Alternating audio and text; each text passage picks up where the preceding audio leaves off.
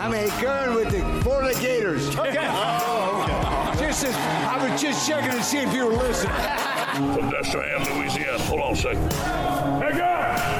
Hey, I'm having a press conference, okay? Thank you. Momentum, excitement, energy. You know, I mean, they say all this stuff, and you know what they mean, but, you, you know, it doesn't describe what you mean. I mean, it's just sort of out there. You got barbecue back there, and you didn't invite me. Hurt my feelings. I was just worried about, you know, listening to, you know, all, all your guys' rap poison.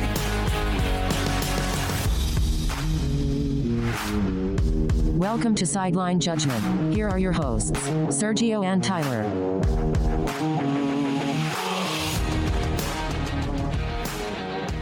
Welcome to Sideline Judgment. My name is Sergio. My name is Tyler. And today, Tyler, you are joining me from the same time zone. You are no same longer... Same state, in fact. Oh, it is so good. It's just crazy. The weather got better as soon as you landed. It was like a weird coincidence. Even though we're so, like different parts of the state, it was just so, like well, it's funny incredible. The, oh, the storm that was by you guys is, is now up here in Jacksonville. Oh, that might have been it. You just like pulled it over. Pulled it. Uh, so, so it's so funny. My sister's like, I hate this weather because she's like living in Atlanta right now. I'm sitting here being like, y'all, I love this. Like, I don't get clouds in L A. Like rain, water. What is this? That's that's Tyler's reaction as he comes home. That and the fact that a lizard crawled up your leg a half hour after you landed. So true story, like Very genuinely true story. true story. We're in the car, uh, and apparently earlier that day, a lizard had crawled into the car, and my mom fully was just like, told my dad, "It's like you have to drive this now. I'm not driving this car." Like, um, and then they picked me up later that day, and the bug. It, I thought it was a bug. Tried to claw up my one leg, and I was like, "Oh, you know, whatever," and I smacked it down. And then I felt it going up my other leg, and right as that was happening, they're just like, yeah, lizard got in the car earlier today. And I was like, well, I had found him. But it's like, good to know that happened to me, because if it happened to my mom who was driving, yeah, I, we would have died. Oh, yeah. Oh, yeah. we the crashed. Lizard was, surprise, shawty. That's, that, that's what happened there. Uh, listen, we're talking about Tyler being back in his home states because we are doing our very best to avoid having to talk about Florida losing to Vanderbilt thirty-one to twenty-four. Um, we will get to that in a second, Tyler. Uh, but after that, we will talk about the updated playoff rankings uh, with lots of upsets this week, by the way. Um, some updates to silly season. We've had a coach that's been hired. We've had rumors about another coach. Um, we will recap five wide from last week. Um, let's just say it is a, it is a tie game going into the fourth quarter, ladies and gentlemen. Uh, we, we will talk about that in a bit. Uh, we will then talk about the Black Friday edition of uh Florida Florida State, which I just realized, Tyler, I am so not used to having this game on Black Friday that typically in the rundown, if a game isn't on Saturday, I will put in parentheses it whether Thursday or Friday or whatever. I forgot to put Friday in parentheses for Florida Florida State because this is how weird it is that the game's on Friday. I have an opinion on that, which we will get to later. Um and then we have a, a rivalry week edition of Five Wide, ladies and gentlemen. Five beautiful games, just beautiful rivalry games. They all have um, implications on conference or national championship pictures, with the exception of the Egg Bowl. But if you know this podcast, if you know Tyler and I, you know that the Egg Bowl is the most important game we will talk about today. Um, and we will also do two points for our rivalry week, um, the penultimate week of our season-long picks competition. Tyler, let us begin, though, briefly but in great detail, talking about Vanderbilt's thirty-one to twenty-four upset over the Gators in Nashville. Um, your father was at this game. Mm-hmm. Um, what are your opinions? And I'm curious to know what your dad's opinions of the game were. Uh, he was pissed. Oh, he was real pissed, and he should be pissed.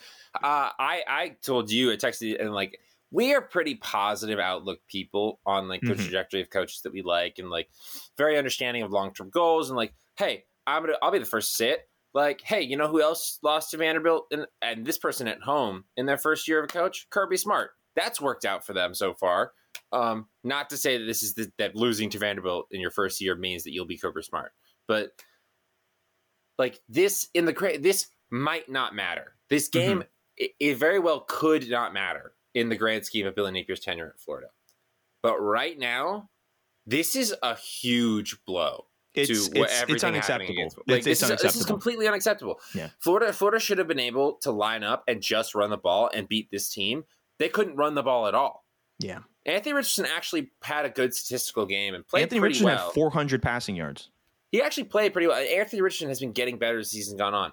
All that goodwill that this team has bought up over the last two weeks, dynamite offense, um, defense playing lights out for six quarters, out the window. Um, because this this was supposed to be the like surefire, like guaranteed win. Yeah. And I don't want to take okay, so yeah, credit to Vanderbilt. Vanderbilt is a good coach team. They have been on. They built on their momentum. They capitalized on a few good plays. But this, let's be real clear about all, one thing also at the same time. This this Vanderbilt win, this Florida loss is not about Vanderbilt. Correct. This is about Florida. Florida messed this up. And yeah.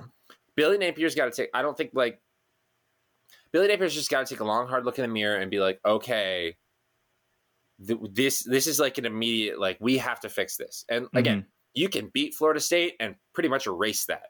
Yeah. Um, but it's the defense looked, looked lost a lot of points. Special teams was a tough swing in that regard. Mm-hmm. But it was that tough thing where the first half, Florida really was trying to settle into the game and didn't settle into the game at any yeah. point. Like I, I think and, I think people are going to take the eleven o'clock local kickoff, the fact that it's a much colder game than those Gators players are used to in Gainesville.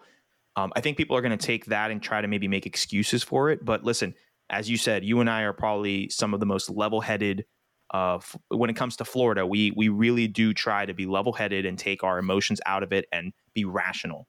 I think even rationally thinking this is unacceptable. This wasn't acceptable. something we, we we really lost that game. It wasn't that Vanderbilt. And again, like you said, credit to Vandy. I think Clark Lee is working magic like, in Nashville.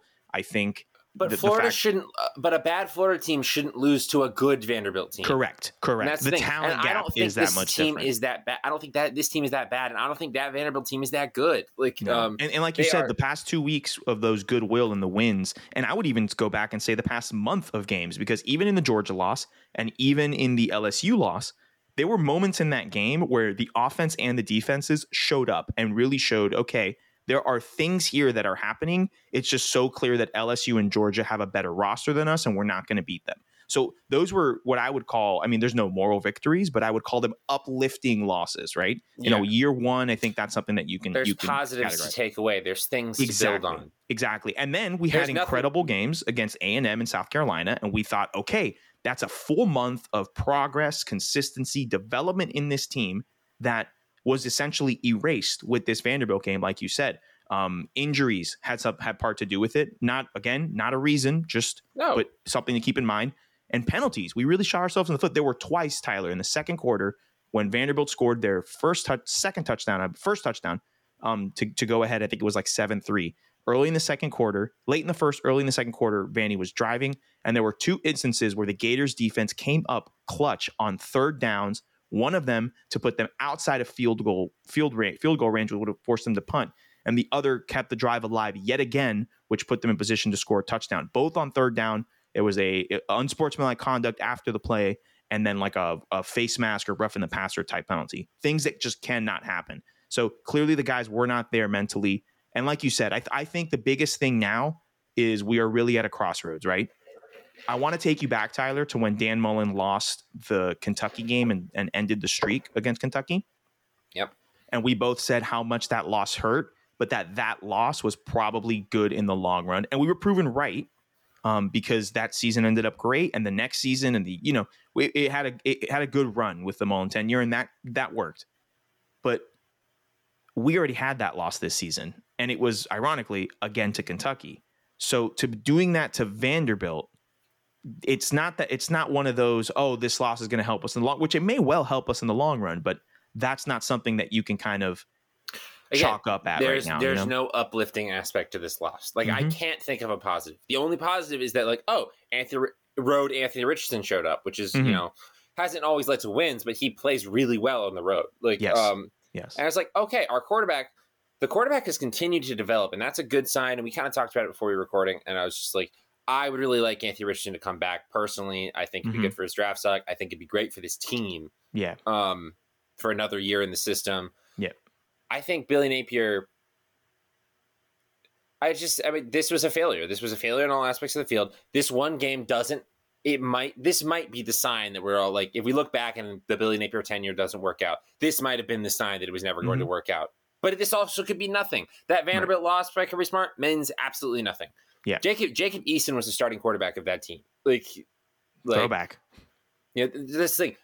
These games can mean everything because it's such a small season in the in the scheme, like grand scheme of sports and everything like that. But at the same time, some games don't mean anything, and this yeah. might not mean anything. It's just, but it is unacceptable. You have got to fix this. I think Billy Napier. I do think Billy Napier, and we've all kind of been saying this all year, needs to see who he can add to his staff in mm-hmm. the offseason. Like, mm-hmm. I'm not as I'm not as like he needs an offensive coordinator, but I do think you would benefit from some other different offensive minds adding yeah. in. Mm-hmm. Additionally, I'm willing to give Patrick Toney another year because, you know, you're playing with Grantham players. Um, oh, I I think no, I'm I'm very much in the. And we can have this conversation at the end of the season in a more, we can have like a full fledged Florida postmortem. Um, we can do that later on um, in this at the end of the season. But just quickly, I'm all in on Patrick Toney. Not in like a, I love him to death, but I think there have been clear developments. I think mm-hmm. when he, they have decided to move toward a younger roster, players that um, not all of them it, that have been brought in by Napier staff and Toney, but definitely guys that were not given looks before. And I mean, the pass rush improved dramatically when Brenton Cox was dismissed. Like, there's a lot of changes that I am positives that I can see. Mm-hmm. Um, and so for me, I'm all in on giving Toney, not like giving him another year, quote unquote, but like, yeah, he's the D C. I'm cool with him staying there. Um, and we can build on from that. Uh, Tyler, we'll, we'll, we'll talk a bit more of like yeah. the Gators wholesale um, when we get to the Florida State game. But, um, but also just, just to, just to remind like yeah. everyone, Billy Napier, like, This this could all be this could all get figured out in year two, because a coach should get at least two years in my opinion, barring anything massively crazy. Mm-hmm. Billy Napier's first year at uh, Louisiana, he went seven and seven. Next year he went eleven and three, uh, then ten and one, then twelve and one. Mm-hmm. Yeah, he, no, I'm I'm with you. And I'm with again, you for sure. This is the S E C, but and and this is and just to, my last point is that like the one nice thing about. Yeah, the situation is right now. That doesn't mean that we can't be compl- we can be complacent. But the improvement that I think Billy Napier brings is that we sit here in the midst of a terrible loss that should not have happened in any circumstance, and the future still feels brighter because of recruiting, because of team building. Mm-hmm. Whereas, like this was the problem we had in the Mullen tenure when we lost inexplicable games. You look, it's like, well, what about next season? I'm like, oh, our recruiting class is actually looking not that great, so. It doesn't even look like it's going to be better. Yeah. Yeah. It, yeah. I, I'm pretty confident this team will be better next year. I agree. It's just, I completely agree. Will they? Will it be good enough? But yep. We'll, and, and we'll see. You lose, we'll you lose to, to Vanderbilt one time, and now you're questioning your team's like. I can't. It, it happens, man. It it it happens. I guess uh, it shouldn't, but it happens. Let's move forward, Tyler. Quickly, the college football playoff rankings were updated. Top four stay the exact same. Georgia, Ohio State, Michigan, T C U, all eleven and oh. That will definitely sort itself out this weekend, which we'll get to later.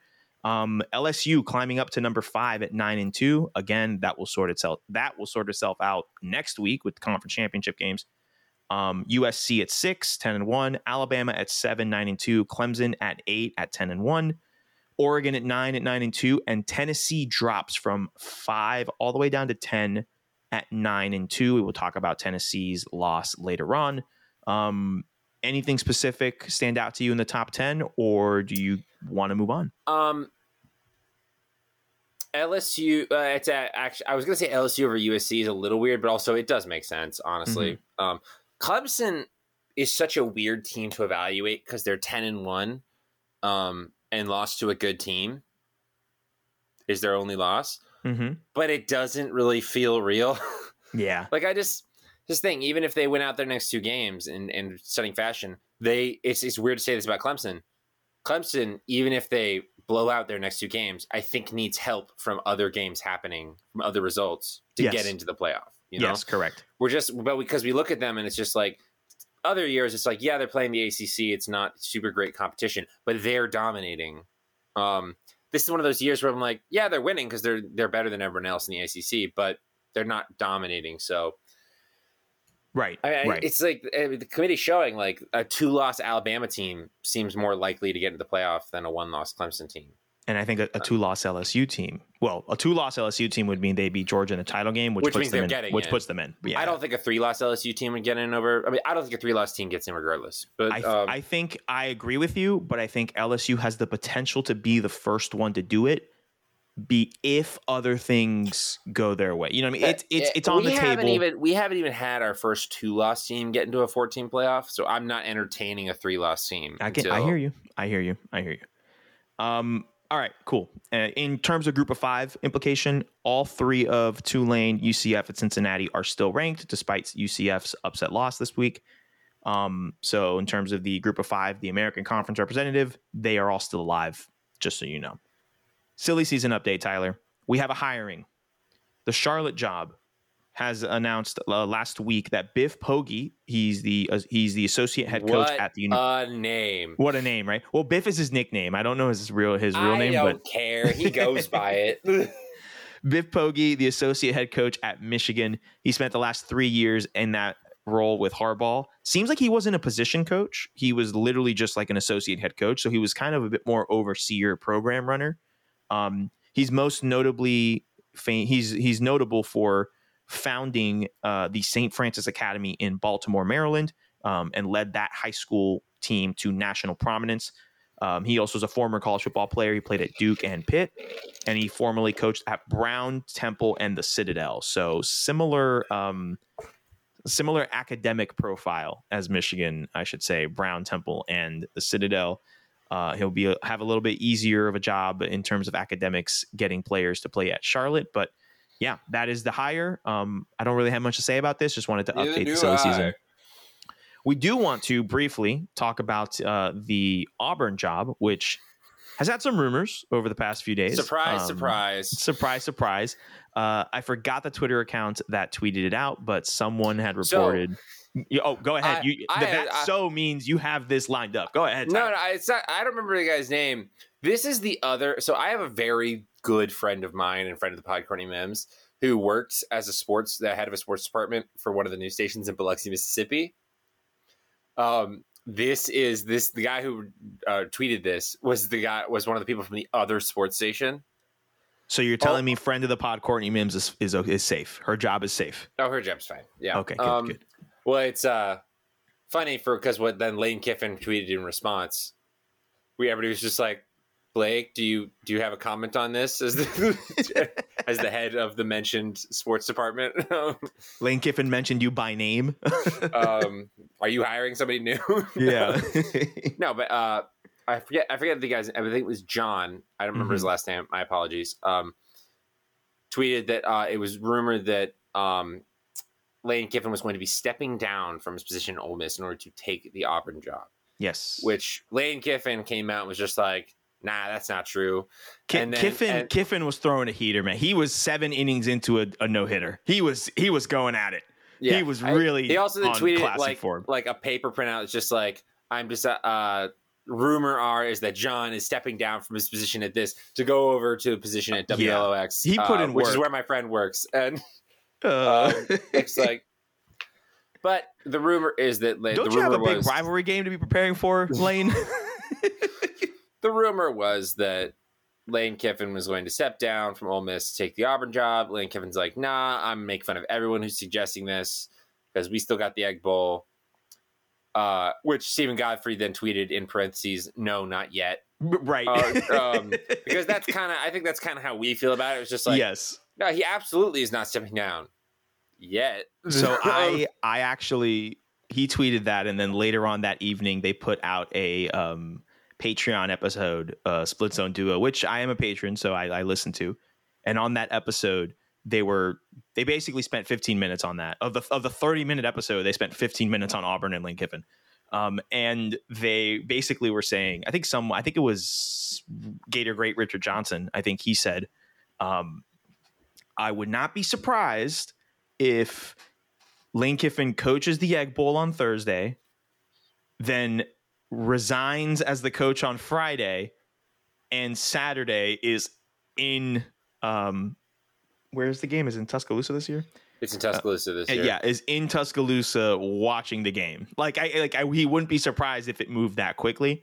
Um, it's important to note the Auburn athletic director former Michigan State athletic director. Uh, I think it's John Cohen is his name. John Cohen. Um, he, or Mississippi State. Uh, yeah. Correct. Yes. Yes. He is known for um, pull, going out of left field is the best way to describe it. Um, he he has been reported to have been taking his time with many candidates for this Auburn job. Um, Godfrey did confirm that he has spoken to Lane Kiffin, uh, that John Cohen, the athletic director for Auburn, has spoken to Lane Kiffin personally multiple times about the position. So clearly there's conversation there. We both think it's going to happen. Um, I want it to happen because I just want to. I want to see Saban just so annoyed. I just think like, it's the best thing for content. If, oh yeah, that's if, what I was. Yeah, th- there's only two options that I really am entertaining for my own personal taste. It is that mm-hmm. it is Deion Sanders or it is Lane Kiffin. Like, mm-hmm. um, yeah. Again, I don't even know if either of them are going to work at Auburn. Like, right? No, I, I don't. I think they're no, both I think Lane, good. I think Lane Kiffin catches. will crash. Out. It'll be, it'll it'll be similar. It'll be similar to Mullen. It'll be like three years of like, oh my God, this is incredible, boom. And then all of a sudden just... All of a sudden it's just like, cool. Yeah. I mean, Lane Kiffin is Icarus. He, he he has a record of being Icarus. He will fly too close to the sun, his wings will melt, and he will come crashing down, and then he will go somewhere else, and he will fly too close to that sun and repeat, rinse and repeat. Um, but it's just interesting, the rumors and all of that. I think it will happen. If you tell me, Sergio, with no insider knowledge, I think it'll happen. Um... I do hope, though, that it happens if it does after the Iron Bowl, because I think Cadillac... We'll talk about this. Um, Cadillac actually, Williams we won't deserves, talk about this because this is not... Cadillac Williams deserves his shot at the job. Yes, and, and I think Cadillac Williams, at minimum, deserves to be the coach to go in and have the attention on him for the Iron Bowl and not on other people, whether it's Lane Kiffin or anyone else that Auburn will h- hires. You know what I mean? Um, so... That's just wanted to update that with those rumors. So if you hear that, don't be surprised. Um, all right, Tyler, let's uh, let's talk about Five Wide last week. Let's talk about the games that happened. Um, we'll start with Tulane fifty-nine, S M U twenty-four, the, the superior Thursday night uh, game last week. Um, we both get the points on this one. It really, it really was what we expected, right? Tulane yeah. bouncing back after the U C F loss, really wanted to establish themselves, get themselves. Honestly, I love it because it shows, um, it shows that Willie Fritz really has this team. They weren't looking ahead to the Cincinnati game. They weren't, you know, they really focused. Um, and I think it helps them that it happened on a Thursday instead of on Saturday, because not only do they get the extra rest, because the game that we'll talk about Tulane's next game coming up. But I do think that it was able, it was for them to, you know, be the only college game on that night, just kind of get it out of the way, take care of business. And then it gives them an opportunity to really sit back and start planning ahead of time for Cincinnati. So good on the coaching staff, good on the players. fifty-nine twenty-four wasn't really in doubt. We both get the points on that one, Tyler. You got anything to say about it? Or you want me to just move on? No, I got nothing. All right, let's move on. An incredible game. T C U twenty-nine, Baylor twenty-eight. We both get the points on this one.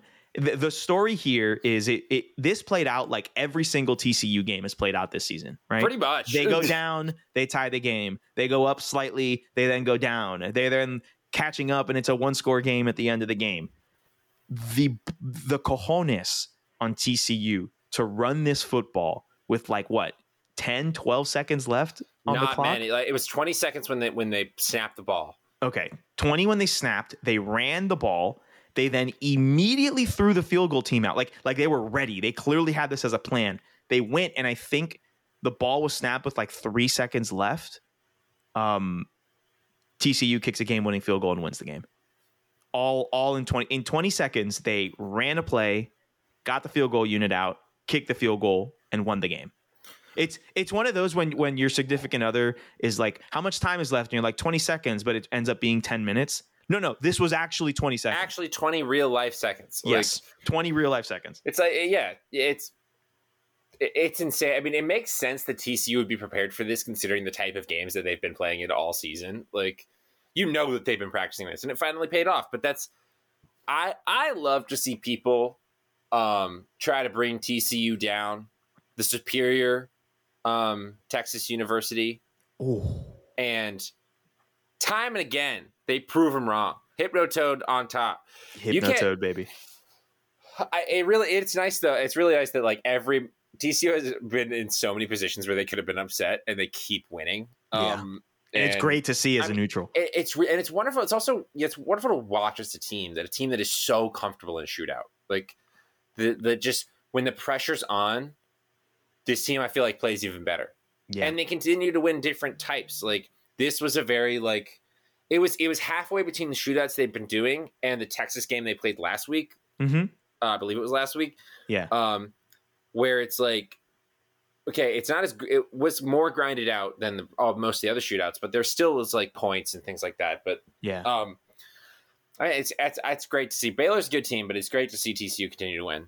I agree. I, I feel like Baylor's record does not reflect how good of a team they are, and especially how well coached and defensively they are. I think Dave Aranda, he's he's not the popular name right now, but I really do think he still is um, one of the better coaches in the country, especially defensively. So we get the we both get the points on that one as well. Yeah. I mean, I'm I'm very happy that, barring them messing anything up, it looks like T C U is going to be getting into the college football playoff. I hope so. Um, but that's we can they, have that conversation later. I won't on. say that they control their own destiny, but hmm, okay, that's just something I would like for you to elaborate on at a later date. Yeah, I don't yeah. know. Well, I, it's just I, I can see if they win the next two games by one point, that mm-hmm. like people convince themselves that they're not worth a shot in, which is ridiculous to me. But like, well, especially because they they've been winning one possession games you know, all season long, you know, so undefeated. That's um, what they do. But whatever. Um, all right, moving on. Bedlam, Oklahoma State thirteen, Oklahoma twenty-eight. Oklahoma officially bowl eligible. I know of a certain uh, De La Espriella who breathed a massive sigh of relief, and it's not me. So, um, want to let you guys know that one. Um, this is Bedlam. Anything can happen. Oklahoma can win by a lot. Oklahoma can win by a little. Anything can happen. Um, Oklahoma won by a medium amount here. I get the point here. Tyler, you do not. Um, eh. Oklahoma State's just it's they have fallen off. What cliff. happened to them? I don't. I, I praised them in the first half of the year because they were playing really good football. You know what it was? You know what really what it actually was? T C U broke them.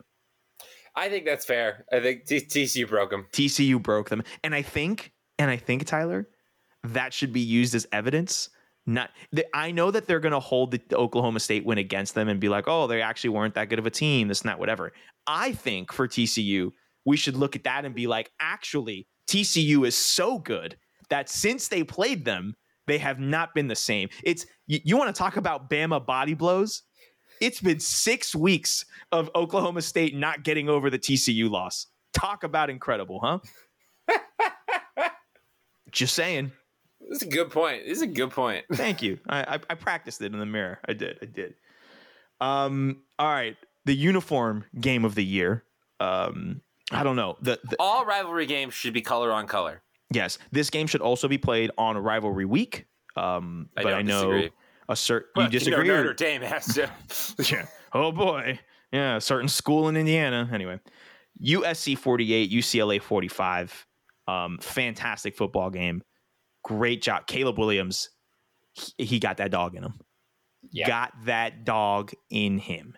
Um, we both got the points here because we both picked U S C. Tyler, what did you think of this game? Since you, you know, I know you're not in your resident Big Ten location, but um. I, I know you did. Man, watch, you really have a soft spot for these two Big Ten teams, so I really wish I could have gone to this game. I had, I had, this I had game was eight, sold out. I know. I had an eight thirty flight the next morning, so I couldn't even have attempted it. But like, yeah, um, I get that. By the way, side tangent. I was looking up tickets. I might just buy a ticket to the Rose Bowl, even though I don't know who's playing in it. Just I, I think you should. That, are, they're not. Are that you expensive. Kidding me? Um, oh man, based off what I thought they were. Anyway, um, yeah, I think. U C L A proved pretty much what we knew about them the whole year is that they were good. Mm-hmm. U S C proved that they could be in the clutch. They could handle it because they, they I think they came out a little limping at first. Yeah, and then, U C L A U C L A was up to start this game. I think they started fourteen nothing U C L A. Um, and but that, Caleb, that, that Caleb lead, Williams looked around. That's and not went, a lead. That's no, not a lead against a lead. Caleb Williams. No, no, not against the Lincoln Riley offense. It's not. Um, a lead. I think this was finally the game where U S C kind of reminded everyone that they exist. Like it was always because the thing is that U S C's had this whole thing all year where it's just like, yeah, but they're gonna lose again at some point, right? Mm-hmm. Um, it's like it's that thing where they're. It's not that they're on the West Coast because it's U S C, but like U S C hadn't been good, and all the Pac twelve teams are good, and it's just like we've been burned by the Pac twelve so many years. I don't think a Pac twelve team has made it since Washington in twenty like what sixteen. That that I think I think Washington is the only Pac twelve team to have made no, the playoffs. No, Oregon made the national championship game in the first season. The Marcus Mariota. Oh, team. That's right. Oh, how could so, how could you how could Oregon, you forget the Florida State Oregon Rose Bowl with Jameis Oregon Winston slipping one yes. time and Washington one time. It has been, I think, almost seven years since Pac twelve team was in the playoff because they do this every year. It's typically Oregon or Washington that's been doing it, but mm-hmm. like they kind of look good and then they slip up, largely because the Pac twelve conference schedules games in a way that doesn't help their teams. I will um, never, I will never forgive the Pac twelve for scheduling the Justin, Justin Herbert. Herbert Oregon team to play on the road at Arizona State the week before rivalry week on a Friday night with no one watching. I'll never forgive yeah, them for that. They don't anyway. I also will never forgive Marcus Arroyo for making yeah, us believe Justin. Yeah, yeah, yeah. Uh, anyway, continue. Sorry, uh, sorry. I don't want to. I don't want to talk about soft that. Spot, um, soft spot. I feel the same way. But yeah, it's like so. It, it's we're we're conditioned over the last couple of years to be like, yes, the Pac twelve might have good teams, but they're gonna lose again. We don't have to consider them real. And now we're getting to the last game of the season, and it's like, okay, so U S C is like not only we knew kind of knew they were good, but they haven't slipped up. And the only mm-hmm. team they lost to, they lost to by one point. Um, and it's a team that they might have a chance to beat again. Yeah. And it is a good team. Utah is a well-known, is a good team. So it's this whole thing where like, okay, now we actually have to take U S C seriously for playoff conversation. And this is the game they needed against another high-quality opponent in a big game and a big stage to prove that. Yeah, um, they did. So I'm and, very excited to welcome them back into the playoff conversation because yeah. even though they've been winning, we weren't really taking it seriously. Um, yeah. Yeah, yeah, I agree. I, and I, th- I think, like you said, it's this this game, not only a rivalry game, not only one of the best uniform games in all of college football, but this was very much a, I don't want to say an audition, but it was it was definitely a, okay, the eyes of the country are on us in a way that a Pac twelve game hasn't had the eyes of the country on a, on them in half a decade, maybe. Yeah. Like this is this was the biggest Pac twelve game in a long time, and and that's crazy to say on the heels of the Oregon Washington game from this season. But that that game just ended up being the best game of the week. This yeah. game going into it had the hype around it. Um, Gus Johnson was calling the game, like it, it had everything it needed. Um, so yeah, I agree with you. I think that's that's a great analysis. And then speaking of the Pac twelve, the other game. Uh, Oregon twenty, Utah seventeen. We both get the points on this one. We both picked Oregon. Bo Nix ended up playing in this game. Looked a little hurt. Still definitely didn't look one hundred percent. But um, what's the backup? Uh, I was going to say Peyton Pritchard. That was the basketball player. He plays for the Celtics now. Um, t- I don't know. Uh, Thompson. I think t- Tyler Thompson or whatever. The, the freshman quarterback. He went in for a series. I think he turned the ball over and just never saw the field again. Nice. Um, it was um, very much a we'd rather have a hurt Bo Nix out there than a healthy backup. What a statement.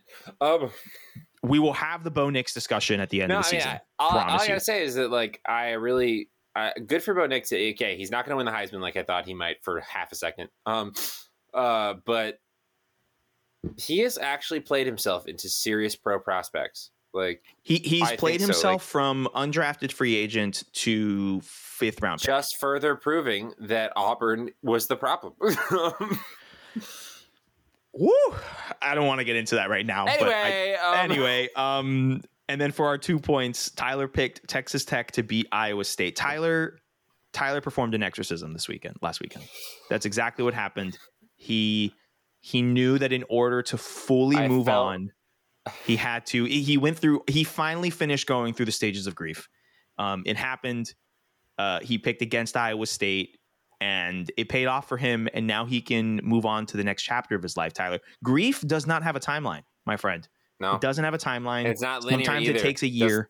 Does, doesn't have a through line either. There are peaks, mm-hmm. there are valleys. There are, there are. Ohio, if Iowa State wins one game next year, I'm going to lose my I'm gonna be like, oh, I'm back in. Okay, that might not be grief. You might be an that's addict. Just relapsing. That's what that is. That I, you might be my an addict. Name in our fantasy football group chat is recovering Iowa State addict. Yes. Yes, it is. It is. Um, um, I think you might I don't I, we are getting way too into uh drug metaphors and I don't I don't feel comfortable talking about them anymore. Um that you got the two points and I did not get my two points, but not because Duke didn't try. Pitt twenty-eight, Duke twenty-six. They were down fourteen points, I want to say, going into the fourth, and they came back. It was unfortunate. They did not get the two-point conversions. Um, I still believe in Duke. I still think they're a good team, and I cannot wait to cheer for Duke watching the formerly known as the Belk Bowl, currently the Duke's Mayo Bowl, because you know for a fact that's what they're going to play in, and you know for a fact it's going to be a fun time to watch. Don't care who they play. I'm excited for that. Um, yes, so I did not get them, which brings our total, Tyler, forty-three to forty-three. Deadlocked heading into the fourth quarter. That is um, rivalry week. Uh, okay. All right.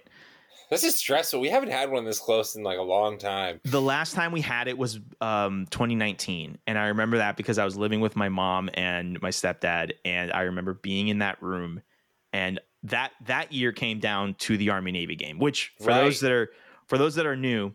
Right. We we do this competition through conference championship games. If we are still tied at conference championship games, we it is one game, winner take all. Army, Navy, we flip a coin um, for one. And that person picks one side and the other person gets the other side. And we put it in the hands of the troops is what we do. Yep. If we get there. Hopefully we don't get to that point because. Oh, are you ready for what I'm about to say? Because military intervention is always a last resort. And we're going to move forward. Uh, Tyler, the non-five wide games uh, to recap this week, we have to start with one of the craziest upsets of the season, and that is the, South the Carolina one. Dropping sixty-three points on Tennessee, who, by the way, Tennessee scored thirty-eight, so it's not like their offense wasn't clicking. Um But this game was sixty-three to thirty-eight in favor of South Carolina. Um, Spencer Rattler, six touchdowns, four hundred thirty-eight yards on the day. This was the Spencer Rattler um, that had all the Heisman hype at Oklahoma. He came out for a one-night-only revival concert. It was incredible to see. Um, and it was very, very unfortunate that uh Hendon Hooker went down yeah. with a uh, torn A C L in that game. Now, they didn't lose this game because the quarterback went out. No, they, they were already lo- losing. That, this game was over when that injury happened. This is very ins- unfortunate to this see. This is injury to insult. Like, yes, literally, literally. It was very unfortunate to see. We wish him nothing but the best in a speedy yeah. recovery. Um, Joe Milton came in. Uh, he will probably be playing against Vanderbilt this weekend and probably in their bowl game. Uh, or he will be playing because, you know, Hendon Hooker's out for the year, and and I don't I don't know if he'll be ready. Does he have an extra year of eligibility? No, he's he's he's a super senior. He uh he's he gone to the draft. Done? He's done. Man, that's poor the guy. End of his college football career. Poor guy, because um, he was he was fun to watch in college. Um, yeah. I liked him when he was at Virginia Tech. Uh, I yeah, thought he thought he was good, but clearly he reached his his collegiate ceiling this season at Tennessee, and it's unfortunate to see a guy go down like that. Um, uh, and it, it sucks yeah. also for his pro prospects because he was also always going to be, because he's so much older than everybody else. Yeah, he was always going to be kind of like a lower, like a lower, like he was playing himself into like back the first round, second round top. But now with this injury, when yeah. it's happening in the year, probably the unlikelihood of him even being able to do training camps and testing and all this and kind of stuff. And pro days and yeah. his draft stock's going down too, which sucks. And I, I'm really I, it sucks to say, but I don't think he has any draft stock anymore. I think if he makes a roster, it's going to be as an undrafted free agent and someone taking a flyer. I think I someone hope, can I, I honestly hope he, if that's the route that happens, I hope he, when he gets healthy, lights it up on a practice squad and gets a shot at a roster, because he he's too talented and has given us um yes, I can say this, even though I dislike Tennessee as a football program. He has given us a lot of joy um, as college football fans this season, and I, I hope for the best for him. So wishing him a speedy recovery. Very unfortunate thing yes, to see. Sir. Um, other games, Tyler, the aforementioned Ole Miss, they lost to Arkansas forty-two to twenty-seven. Um, seems like Lane Kiffin's brain was uh, somewhere else at the time of kickoff. Um, so Weird. Just want to point that we already talked about the that Lane Kiffin stuff, so just a reference. Um, Georgia sixteen, Kentucky to six. This game is always close. Like, I don't get why people, this is too. Okay. It's always close and Kentucky never wins it. Yeah. this is, this is what happens in this game. That's exactly what it is. I, I have no takeaway from this game. Like, I really don't. I'm like, okay, Kentucky no. is exactly what I thought they were. And it doesn't was, change was, anything about Georgia. They score six points. Yeah, it doesn't change um, anything that I think about Georgia at all. Yeah. Um, James Madison, forty-two, Georgia State, forty. I'm shouting this out because James Madison, I think they have seven wins. Are they seven and five and four right now? They're seven and three right now. They would have won the uh, Sun Belt East, but you know, because it's their first season, they are not eligible. They would have gone to a bowl, but they are not eligible this year. I'm excited to see the Dukes next season. I am going. Th- this might be. I'm laying the groundwork now, Tyler. This might be one of my um my. You know how I drive a few extra bandwagons as a you oh, know. Yeah. I moonlight H F U as fans of other teams, and H F U it changes trailers. Every year. Yeah, I think I think James Matt. I might have to start looking um, on looking on, up that uh, win total for James Madison next. Yeah, going next yeah, year. I might have to look at that and, might, and look might at those. Start pre- to have to get friendly with the napkin. Yeah, those those preseason S E C. I'm sorry, preseason Sun Belt uh, championship odds might be juicy for me. So keep an eye on that space. Um, Kansas State forty-eight, West Virginia thirty-one. Um, I just want to say uh, Neil Brown, um, not that hot of a take, but I think uh, I think his time. I think I think he might be a casualty on um, um on Black Monday. So just so, or Black I, Sunday. I, I, think. I, I hate to hear that. But. I hate to hear it too. I hate to hear it too. Um, the Wisconsin fifteen, Nebraska fourteen. The interims going at it. Um, Tyler, tell me if you're concerned about this. Alabama thirty-four, Austin P zero. The spread was in the forties. Typically, Nick Saban to cover the spread on SoCon Saturday is kind of a lock. Are you concerned? Boy, this is a good question. I mean, this is actually kind of goes kind of goes back to our can can we? I mean, we talked about this. Alabama's yeah. in slight sort of decline. Like, okay, uh, all right, all right. Thank you. I just wanted you to let me know. Well, I just I mean, wanted what to... they, it's the thing. I don't even know if people on Alabama staff believe they have anything to play for.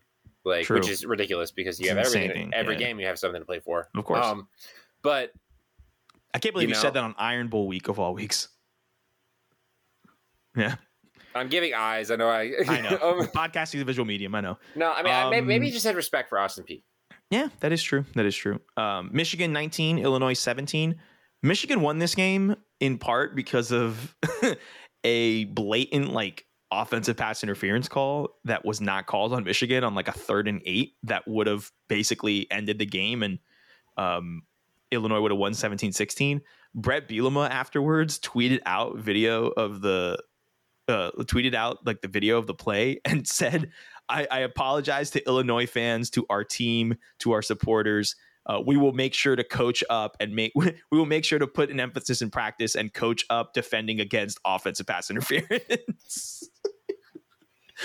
Never change. Never change, Brett Bielema. Never change. Um, Navy beating U C F seventeen fourteen. I, I just want to point this out.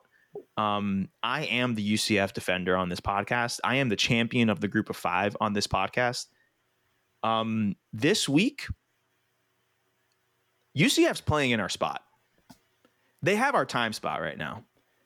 The Florida Florida State game is a Friday night at seven thirty on A B C. The U C F game is a seven thirty kickoff on Saturday night. I'm gonna I'm gonna put my S E C Homer Power Five hat on. This is unacceptable. How dare they? I refuse. I refuse to be subjected to two directional institutions in the state of Florida being given a seven thirty Eastern time spot on a Saturday night of rivalry week and having the preeminent flagship university of the state of Florida and the Florida State University. That's the nicest way I'm going to say that name. Um, having them uh, play on a Friday night. What is this? What, what, who is this? Is, I'm going to ask the question, the famous question. Is this what we want football to be? Is this what we want football to be, ladies and gentlemen? uh, that, like, that is why U C F, you lost to Navy seventeen to fourteen. That's why you bottled it, because the hey. karma couldn't handle it. Took our spot, man. Here's what I got to say. Salute to mm-hmm. the troops. Salute to the troops. I, I guess military intervention isn't the last resort. Not in the, hey, not in the state of Florida. Uh, ooh, ooh. Ooh, moving on. Um, Geopolitics. Um, No, but in all seriousness, you can't do that, U C F. You can't you can't bottle that game. They really had the inside track to host the American no, title game. They Gus controlled Malzahn, their destiny. Gus they Malzahn controlled... messed up an inside track. No. It's Stop. funny. I was at I was at Thanks I was at a Friendsgiving on uh, Saturday evening after this game. And of course, most of my friends are, you know, U C F fans. So they're they're talking about the game, and I'm sitting there, and I said, "Guys, I told you before the se- I told you when Gus was hired, Gus Malzahn is good." And I amended my statement. I said, "Gus Malzahn is good for three what just happened losses a year." And Alexa, my girlfriend, came in and said, "Actually, you said two." And I said, "Well, you know what? It happened three times. So what do you want me to say?" I was trying to be nice. I was trying to be nice. Oh man. And then I said, I said, actually, no, two in the conference, because one of them was Louisville. And it's like, oh, two in the conference, guys, two in the conference. Oh man. Sorry. I had to get that off. No, I had yeah. to get that you off gotta my get chest. that off your chest. Um, I think that's, uh, that's it. I do want to mention real quick before we move on, Virginia Tech beat Liberty twenty-three to twenty-two in a win for uh, leftists everywhere. Uh, but no, but the nice part about this game, in all seriousness, was Virginia Tech ran out of the tunnel holding, waving the Virginia Cavaliers flag. Obviously, Virginia had that tragedy last week um, with their football players passing away in a, in a tragic shooting. It was nice to see Virginia Tech, you know, put human at, humanity above rivalry. Um, obviously, Virginia canceled their game against Coastal Carolina last week. The Commonwealth Cup, Virginia Tech, Virginia this year, was supposed to be played in Blacksburg and Virginia Tech. That game has been canceled. Um, obvious reasons, completely understandable. Um, both teams are not bowl eligible. They're not playing for a title game. There's no real reason to play this game in the wake of this tragedy um, at Virginia. There were rumors that they may play it on conference championship week. Um, I don't, I don't know. For me, the this only stuff, way I want to see this bigger than football. Yeah. And the only way that I want to see this game plays is if the Virginia players come out and say, we want to play this game to honor our team. Like the only way that I'll be okay with that, you know, because yeah. I'll never tell anyone how to grieve. We made grieving jokes earlier in the podcast, but in all seriousness, I'll never tell anyone how to grieve. It's different for every single person. Um, and uh, I just want to give Virginia, Virginia Tech that shout out for putting some people, humanity some people need that. to, some people need to play through it. Yeah. Some people need to not, and yeah. they should do whatever is best for their team and for Correct. their players to get mm-hmm. through this tragedy. Yes, I do. I do also want to say, um, in in the wake of that, the for the Vanderbilt defensive coordinator, whose name is escaping me, um, he was the former defensive coordinator at Virginia, and he actually coached Saturday's game against Florida in Virginia gear, um, in honor of the guys. You know, his former he recruited those guys, and you know, he in in honor of those. Yeah. His former program, Bronco Mendenhall, former Virginia coach. Um, he was also in Charlottesville all of last week with those players that he recruited and stuff. Um, he remember he stepped down for personal reasons at the end of last season. So they're all still on good terms and everything, but it was nice to see everyone come together for those guys. So um, we didn't forget that. We just wanted to, I wanted to end that section with, with that specific point. Um, and again, that, that a Commonwealth Cup game will not be played this weekend. Um, Tyler, Florida, Florida State. I briefly mentioned it. seven thirty Eastern on A B C, Black Friday edition. For those wondering why it's not on Saturday, um, it's because the home team um, in this game always is the one with the broadcast schedule. And so since it's being played in Tallahassee, it's being uh, assigned by the A C C. And because of that, the A C C, in an attempt to kind of like, you know, get more eyes on certain games and stuff or whatever, announced way before the season started that this game was going to be moved to to Friday night. I know for a fact the people in Gainesville, not the fans, but the actual football department and administration and coaches and everyone, athletic directors, and they're not happy about that. And when it, this was announced back in like June or May or something, they put out a statement saying, "We will be returning the game to its rightful time uh, day of Saturday." Um, next season. So this looks to be a one-time thing, or maybe the A C C is kind of like, we don't care what you think, S E C. Um, so maybe this becomes, maybe it becomes every, every, every time we play in Tallahassee, it's on Friday. Every time we play in Gainesville, it's Saturday. I hope it just goes back to Saturday personally. Um, just like how um, the first weekend in November is Florida, um, Florida State, Miami, as someone who grew up here. it should be on the Saturday of Thanksgiving. For yeah, me personally, it it's Saturday. One of those tradition no, things. I think so too. I, I know some people don't care. Like friend, uh, not friend of the pod. I wish he was friend of the pod, but Gator great Richard Johnson. Um, he says he really doesn't care. He thinks it's kind of a good idea to kind of get more eyeballs on it. This is, this is hands down, I want to say, the probably the game of the day, um, in my opinion, on, so. on Friday. Uh, I think the other option will probably be Tulane Cincinnati. But other than that, this is probably the best game. It's the prime time on A B C. Um, so maybe maybe it's good to get more eyeballs in that sense, because Saturday's a lot going on. Um, but we'll see. You know, we'll see what happens. We'll see the situation. Tyler, what do you think is going to happen in this game? What are you looking towards? Um, and dare I say, what's your prediction? Uh, Florida is rightfully underdogs in this game. They have not looked as good as Florida State. They were always going to be underdogs, in my opinion, even if they hadn't lost to Vanderbilt. Um, the extent of that underdog is different now, but I think uh, um, I still think Florida has a real shot to win this game. Like I do, I do think this is going to be a close game. I think Anthony Richardson equalizes it if he plays well. If the defense can lock up like it, like it had been the previous two weeks, something. Florida State is an explosive team. They are, they have been solid, but they are not. I, they're not above reproach. They're not a playoff like team out. Obviously, like they lost to N C State in ways that somehow I don't know, um, mm-hmm. equivalent to our like Vanderbilt loss in a way. Um, but like this team is beatable. It's yeah. just that, in my opinion, this is a tough thing. They haven't really faced that many teams in the A C C that can beat them. Like, mm-hmm. um, this is not me saying like that Florida State is weaker than Florida because they're in the A C C. It's just that Florida State, I think, has an easier conference schedule, and also like that is also t- taking the matter of fact that some of the teams in the A C C this year suck compared to what they should be. It is Miami, not as strong of a conference. Miami for sure. in particular is not that good this year when they should have been better. Like wait, what? Sorry, surprise, surprise, surprise. Uh, so I think I think it's very realistic that Florida could win this game. Mm-hmm. I'm not expecting it because this game does mean a lot. Florida has a three year, as a three game win streak. Um, should be four, but we didn't play in twenty twenty, um, mm-hmm. which is sad because we would have dropped like a hundred on them. Um, oh, we really would have. Oh, it would have been fun. Would have been nice um, to see. I th- I think it's gonna be a close game. I think I think it's gonna be a close game because I think um, if Florida can get their run game back in, mm-hmm. then I think they can really keep pace with. Um, F S U. F S U is definitely way more explosive. Jordan Travis has played well, but it's that Memphis offense that that was they were running that um, that was fun. Is, is fun. It's very, but it's that thing where it's like every play is like run into the middle, and it's like three straight plays of like running for two yards, and then like a sixty-yard run. Yeah, and then four straight plays of running for three yards, and then like a twenty-five-yard pass. It's like, it's um, not dependent on the explosive play because they can move the ball. But it's not gonna.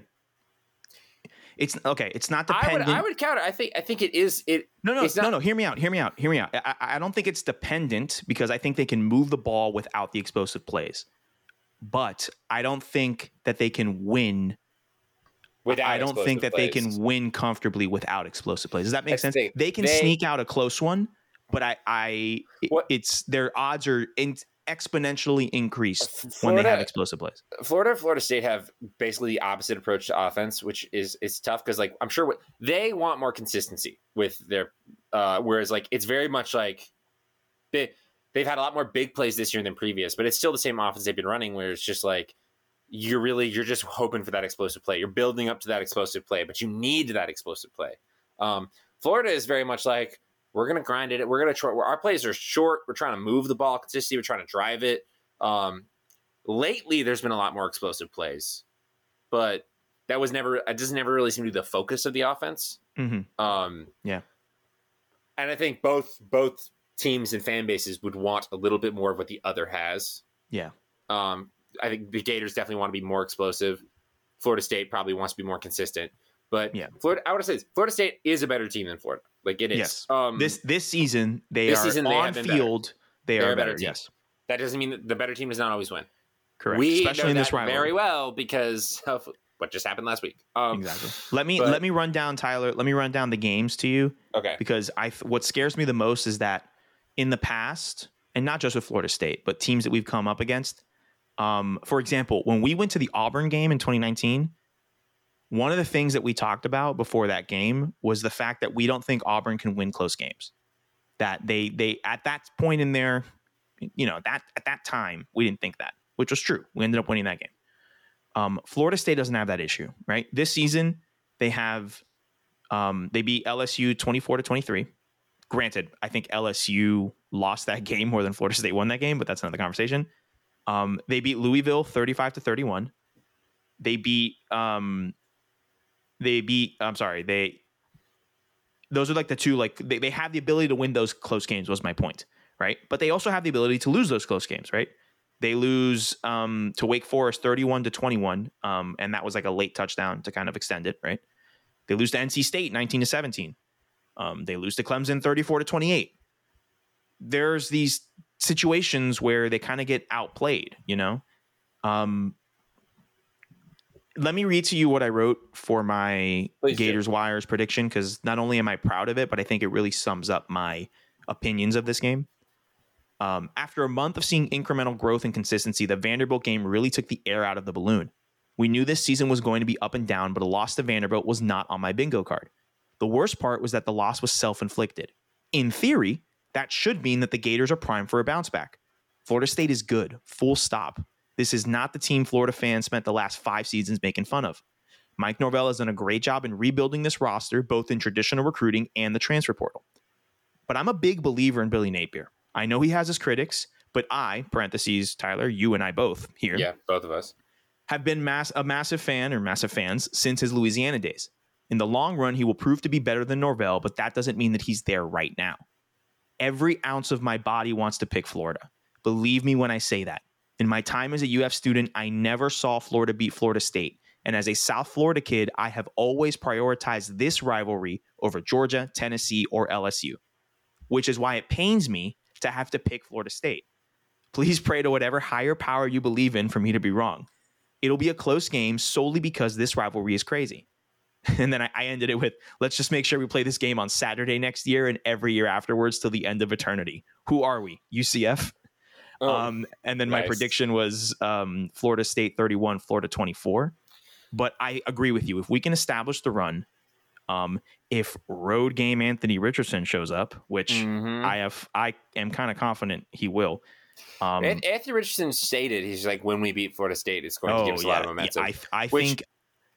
He, he's ready like, for war. Um, he's ready for war. He's never lost to him, so... No, he's ready for war. And Tyler, I think, and this we can wrap it up here because we got to talk about some other rivalry games. When we have had, in the Dan Mullen tenure, the three, four seasons of the Dan Mullen tenure, we were... When we had lost late in the season, that was it. The team checked out. The coaching staff checked out. Everyone was kind of like, well, if we're not playing for a conference title game or if we're not playing for a national title, what are we playing for? I don't think this team has that mentality. I think Billy Napier has instilled a, to quote the Goonies, never say die attitude. Um, I think that he really truly believes every single game is worth playing. And I think he understands after losing to Georgia, after this embarrassing loss to Vanderbilt, um, I think he understands that he needs to end on a high note with the full roster, right? Because in the bowl game, we may not have guys like Osiris, Osiris Torrance, no, probably a first-round offensive line draft pick. Pro- might not have Anthony Richardson if he's going to declare for the draft. He may sit out. So this is the last game he has with every single man on his roster. He needs to end his first year with a statement win, just like he started his first year with a statement win. So I'm hoping I'm wrong in my prediction. If I'm using just my brain, I'm taking Florida State in a close game. But I God, I hope I'm wrong. And I really do think that this is going to be one of those you can't explain it games. Um, and the key will be the key will be running the football and getting after Jordan Travis. Those yeah. are my two things. Those the are my de- things. This game to me. Honestly, this game is on the defense. Like It's tough because yeah. I do feel like the offense will show up to a degree, but it's mm-hmm. really is like, is the defense going to limit Florida State at all? Yeah. Because that was the problem in the L S U game. That was the mm-hmm. problem in a lot of the games, is that like, as much as when the offense is clicking, the defense was struggling to limit them at all. If the defense from Texas A and M and South Carolina shows back up, we've got something. We, we, I, I think I do. My head, I won't really make a pick, but like my head tells me Florida State, my heart tells me Florida, because I really do feel like something within me feels that Florida still does have a shot to win this game. Everybody's counting it out because we just lost mm-hmm. Vanderbilt. Yeah, but Florida has a real shot to win this game. Like, yeah, my the, the my emotions for the rest of twenty twenty-two are gonna be dependent on multiple sporting event results on Friday. I just want to point that out. Multiple sporting event res- re- results on Friday. um, let's go to rivalry yeah, week. Oh, yeah. uh-huh. Let's go to rivalry week. Um, we start off with the only football game that matters on Thanksgiving, and that is the Egg Bowl. Mississippi State taking on Ole Miss. The game is in Oxford this year. It is on Thanksgiving, as it should be. seven o'clock kickoff on E S P N, while all your uncles and cousins want to watch the Cowboys game. You let them know that the best college football game of the season, objectively, is taking place in Oxford, Mississippi. Tyler, um, you go first, because I'm going first on two point because we're now back on track. We're back on track. Um, Tyler, you go ahead and pick first. Are you taking Mississippi State? Or are you taking Ole Miss? You know, again, this is the case of head versus heart. Mm-hmm. I, Ole Miss is a better team. They are. Objectively, they are. They're a better team. They are. They did just lose last week in a way that doesn't make sense because they have like six hundred yards of offense. But um, to Arkansas, which is, you know, not good. I think Lane Kiffin's head. Not in it. It ain't in it. I think he's thinking of other things. And Mike Leach is not thinking of anything else. um, I don't even know if Mike Leach is thinking about this game, but he's definitely not but thinking yeah, about anything. Right? I have to. I'm going to take Mississippi State to win this game. I respect it. I respect only, be, it. only because I just because the Lane Kiffin factor, where I'm like, is this team that checked? Well, is he that checked into the result of this game? Because I know Lane Kiffin and Mike Leach are buds, so mm-hmm. they don't they don't take the vitriol of it as seriously as the players do. And for that, and combined with the what he might be distracted about, who can say what it is, but what, um, what he might be distracted about, I think that Mississippi State's going to have a little bit of an edge. Mississippi State can win, has been winning some games this this year. They're not bad. Um, mm-hmm. I'm going to take Mississippi State. I immediately feel like this was a mistake, but I'm going to do it. I respect it, and I the logic there is sound. I, I completely agree. I completely understand. But I think I'm going to have to go with Ole Miss, and it's because um, Mike Leach's track record in rivalry games, not the best. Washington really manhandled him when he was in Washington State. Um, I think that Ole Miss, now it's the second season that they're playing him, um, or second or third. I think they're going to have an understanding of how to defend the air raid. And I think that Lane Kiffin's offense is just better. I think Lane Kiffin, as revolutionary as Mike Leach is as an offensive mind and was, you know, very important to the to the history of college football and, and offensive innovation. I just think Lane Kiffin's a better offensive mind than him, yeah. more well-rounded. He, he, he and and even though I agree, I don't know if Kiffin's mind is there. I also think Kiffin is stubborn the te- enough the that he wants enough. to be like, oh, y'all, y- y'all think that my mind's somewhere else, even though it might be. I'm gonna go out with a bang. That's how I feel. So I'm going to take Ole Miss. And also, we're tied. I got to go opposite yeah. of you for Thanksgiving, man. Come on. So I'll take Ole Miss. Um, big game on Friday, uh, noon Eastern on A B C. It is Tulane traveling to Cincinnati to take on the Bearcats. The winner of this game is a de facto play-in game for the American Conference Championship. Uh, the winner will host the conference championship game. Uh, U C F needs to win, and then they need a Houston loss. I think it's I think it's uh, U C F. Sorry, this is live podcasting. Um, Houston? Uh, I, I don't know if Houston needs to win or if Houston needs to lose. That's my question. Okay, well, Houston, um, Houston's playing Tulsa. I, I'm aware. And I'm aware. They are, they are um, probably going to win that game. Right. Yes. So so that's what that's what it needs to happen, right? So the winner of Tulane Cincinnati will host the game, And then in order for U C F to make it and be the second team, they need to beat U S F in the War on I four on Saturday. And then they need for Tulsa to beat Houston. Um, they need Tulsa to beat Houston on Saturday, which Tulsa's set four and seven. Houston is seven and four. Uh, granted, Houston has had an up and down season, so it could happen. And then if that happens, then they go to the tiebreaker scenarios. And because of that, um, and because of that, um, U C F would then go into the into the conference championship game. So they're still alive technically. I don't think it's likely. I think we're going to get a rematch of this game next week for the conference title game. Um, I think shouldn't have lost to Navy. Shouldn't have lost to Navy. I think that in this Tulane-Cincinnati game, I'm going to go with Tulane. I think they are the better football team. I know it's tough to win in Cincinnati. It is a raucous stadium. But I think Tulane's performance last week against S M U in a very much like we're not playing around. I think the mentality of that team is really strong. Um, and this is not the Cincinnati team that you remember from last season. Big drop off. They're still a good football team, but big drop off. Uh, I will take Tulane in that game. Tyler, who do you have? Mm, I wanted to pick Tulane, mm-hmm.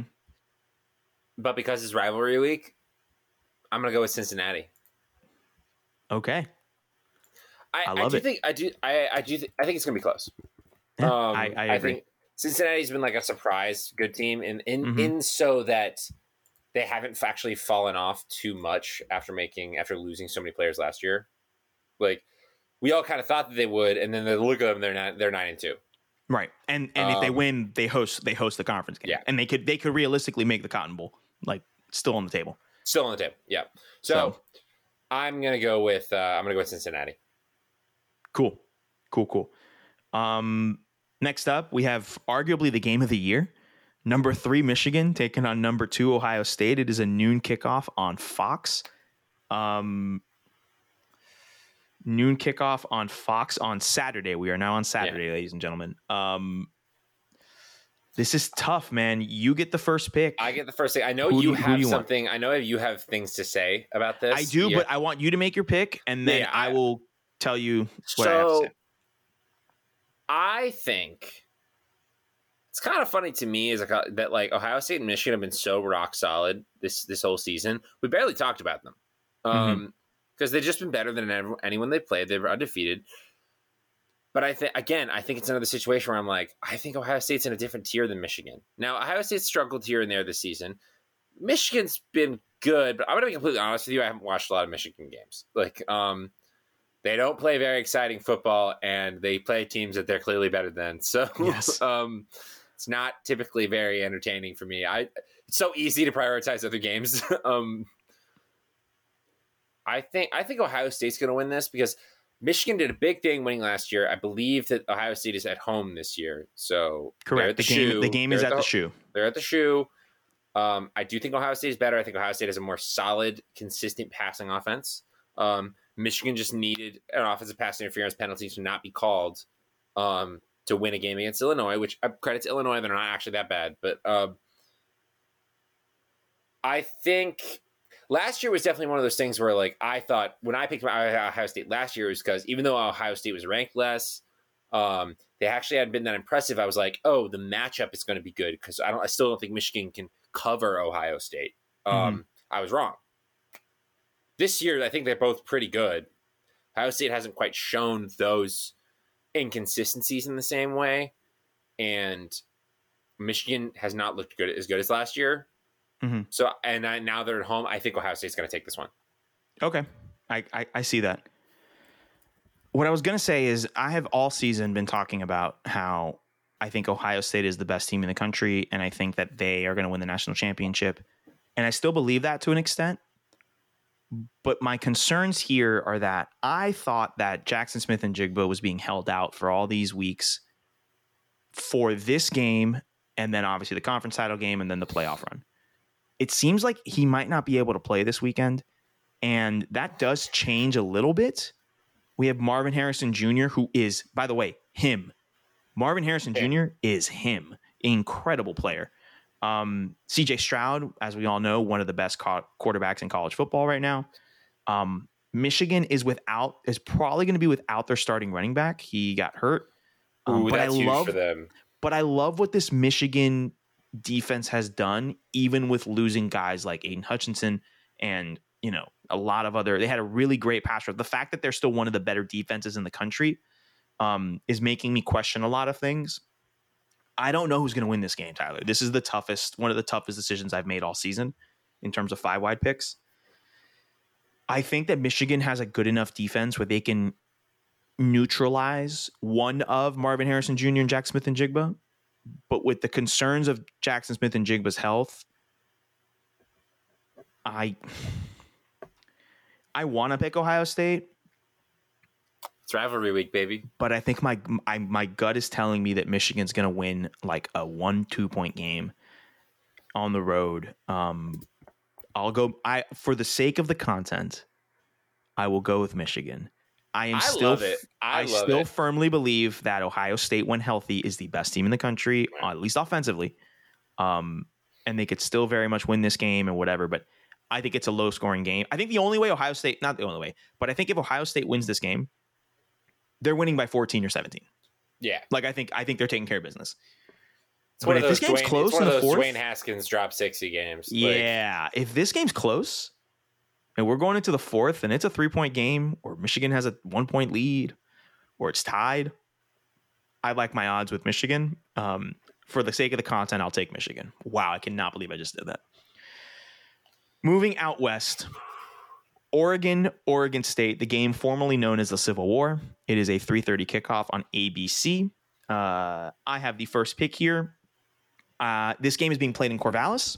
As much as I love Jonathan Smith, as much as we are a Beavers podcast, I think what Oregon showed last week, this the, the Pac twelve championship game is not set yet. Uh, U S C no. will be in it. They they are for sure in it.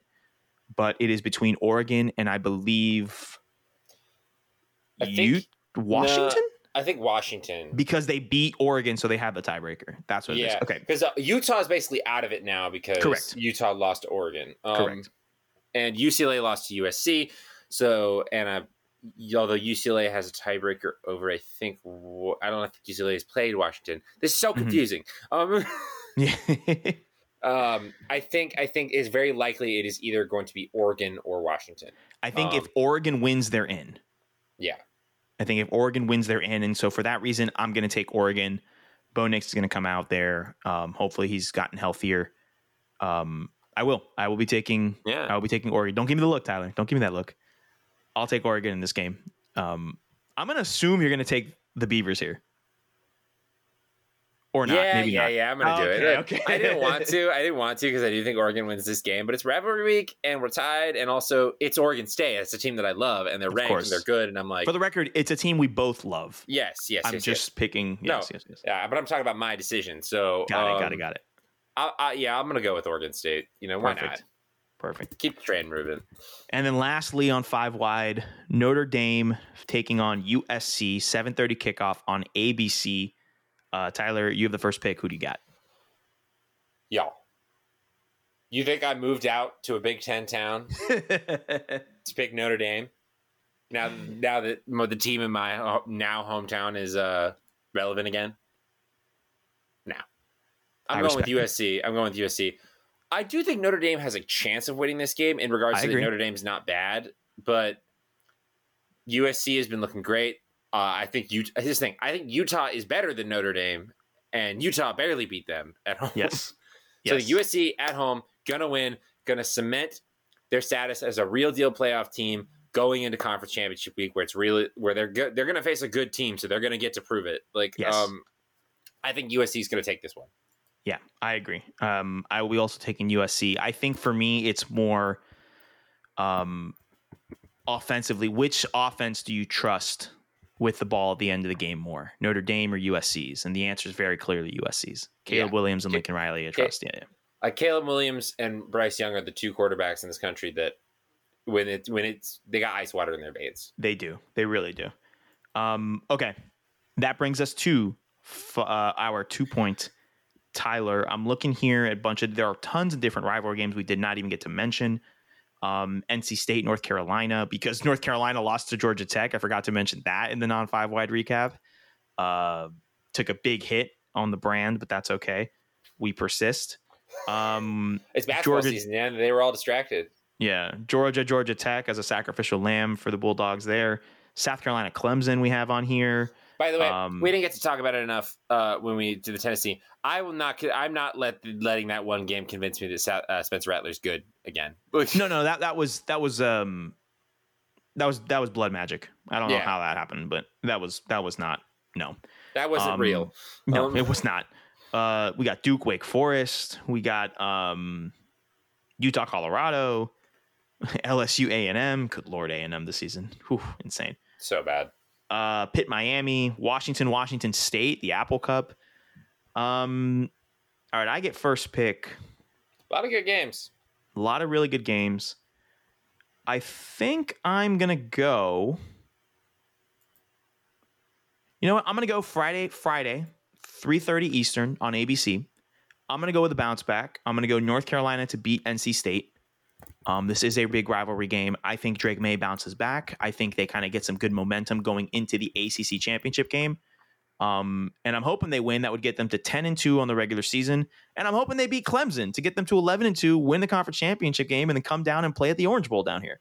I think that that is also on the table. A fantastic season for U S C is still on the, I'm sorry, for North Carolina um, is still on the board. Yeah, I'll take North Carolina to beat N C State. That is a three thirty kickoff Friday on A B C. Um, Tyler, who do you got? All right. So yeah, a lot of games. Um, a lot of games. I'm tempted to pick Clemson over South Carolina, but that's just too big of a spread. So that's not fair. um, good one that we haven't mentioned is uh, cause it's pretty low profile. Arkansas, Missouri. Yes. It's good, good. because Ar- I mean, I feel like Arkansas, but Missouri has kind of won some weird games. I don't think Missouri, but they're both kind of an equal level of meh. Like, yeah. um, However, I, I got to stick with, and there's also Kansas, Kansas State, um, which Kansas State needs to win this to get into, I believe, the the Big twelve uh, championship to play. Yes, correct. For, if they for, win, their, they the win, they game. play for the purple game. Yeah, they win, they're in, um, and they play T C U if they win. However, I'm going to go to a different purple team because I got it. It's Apple Cup time, baby. Um, it's it's Washington versus Washington State. Left it right there for you, my friend. Thank you. I appreciate that. I got you. I'm going with the Huskies. The Huskies. Uh, I'm going with the Huskies to win. This actually game looks on the spread and everything like that. Looks like it's pretty even with the slight mm-hmm. edge towards Washington. But I also think Washington has largely dominated this rivalry. Although Washington State has won like once or twice in the last couple of years. Um, yes.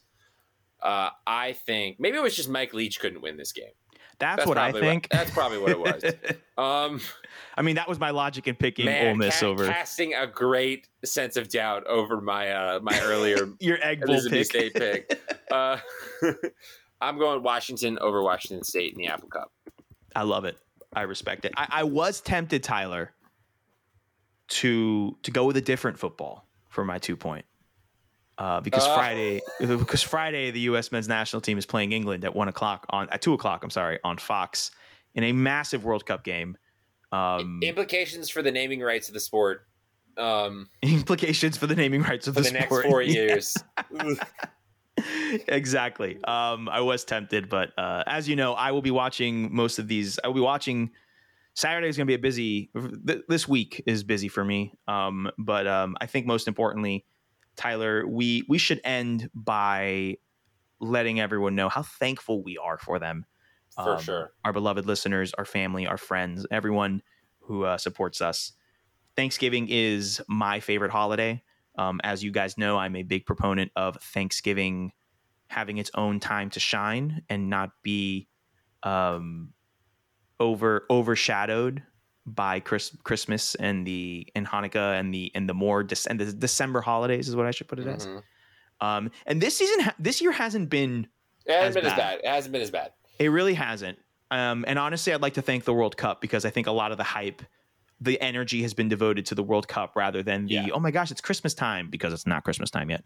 Um, I want to remind everyone, I am not anti-Christmas. I am just pro Thanksgiving. Uh, again, this I is agree. my favorite holiday of the year, and I'm very thankful for you, Tyler, for uh, years and years of friendship past and years and years and a lifetime of friendship to come. Um, no one else I'd rather be doing this with than you, my friend. So I'm very uh, thankful and for I you. Feel the same way. I mean, I'm I'm thankful that having moved in the last years, like across the country, started basically a new life and everything like that, this is still such a consistent part of my life that anchors me to who all those good times and who I love and what I love to talk about. You know, like it's funny, all like all my best friends out in out west like don't really follow football. Like mm-hmm. You know, they're not they're aware of it, you know, right. And one one of them actually went to L S U, but um, um, but they don't they're not in it as much. But it's nice to be able to talk to this um, and just to see you in your face and to talk to you about this, because I, I love talking about this. I love this. This has been one of the best things we've done the last six years. Um, yeah, um, long boy.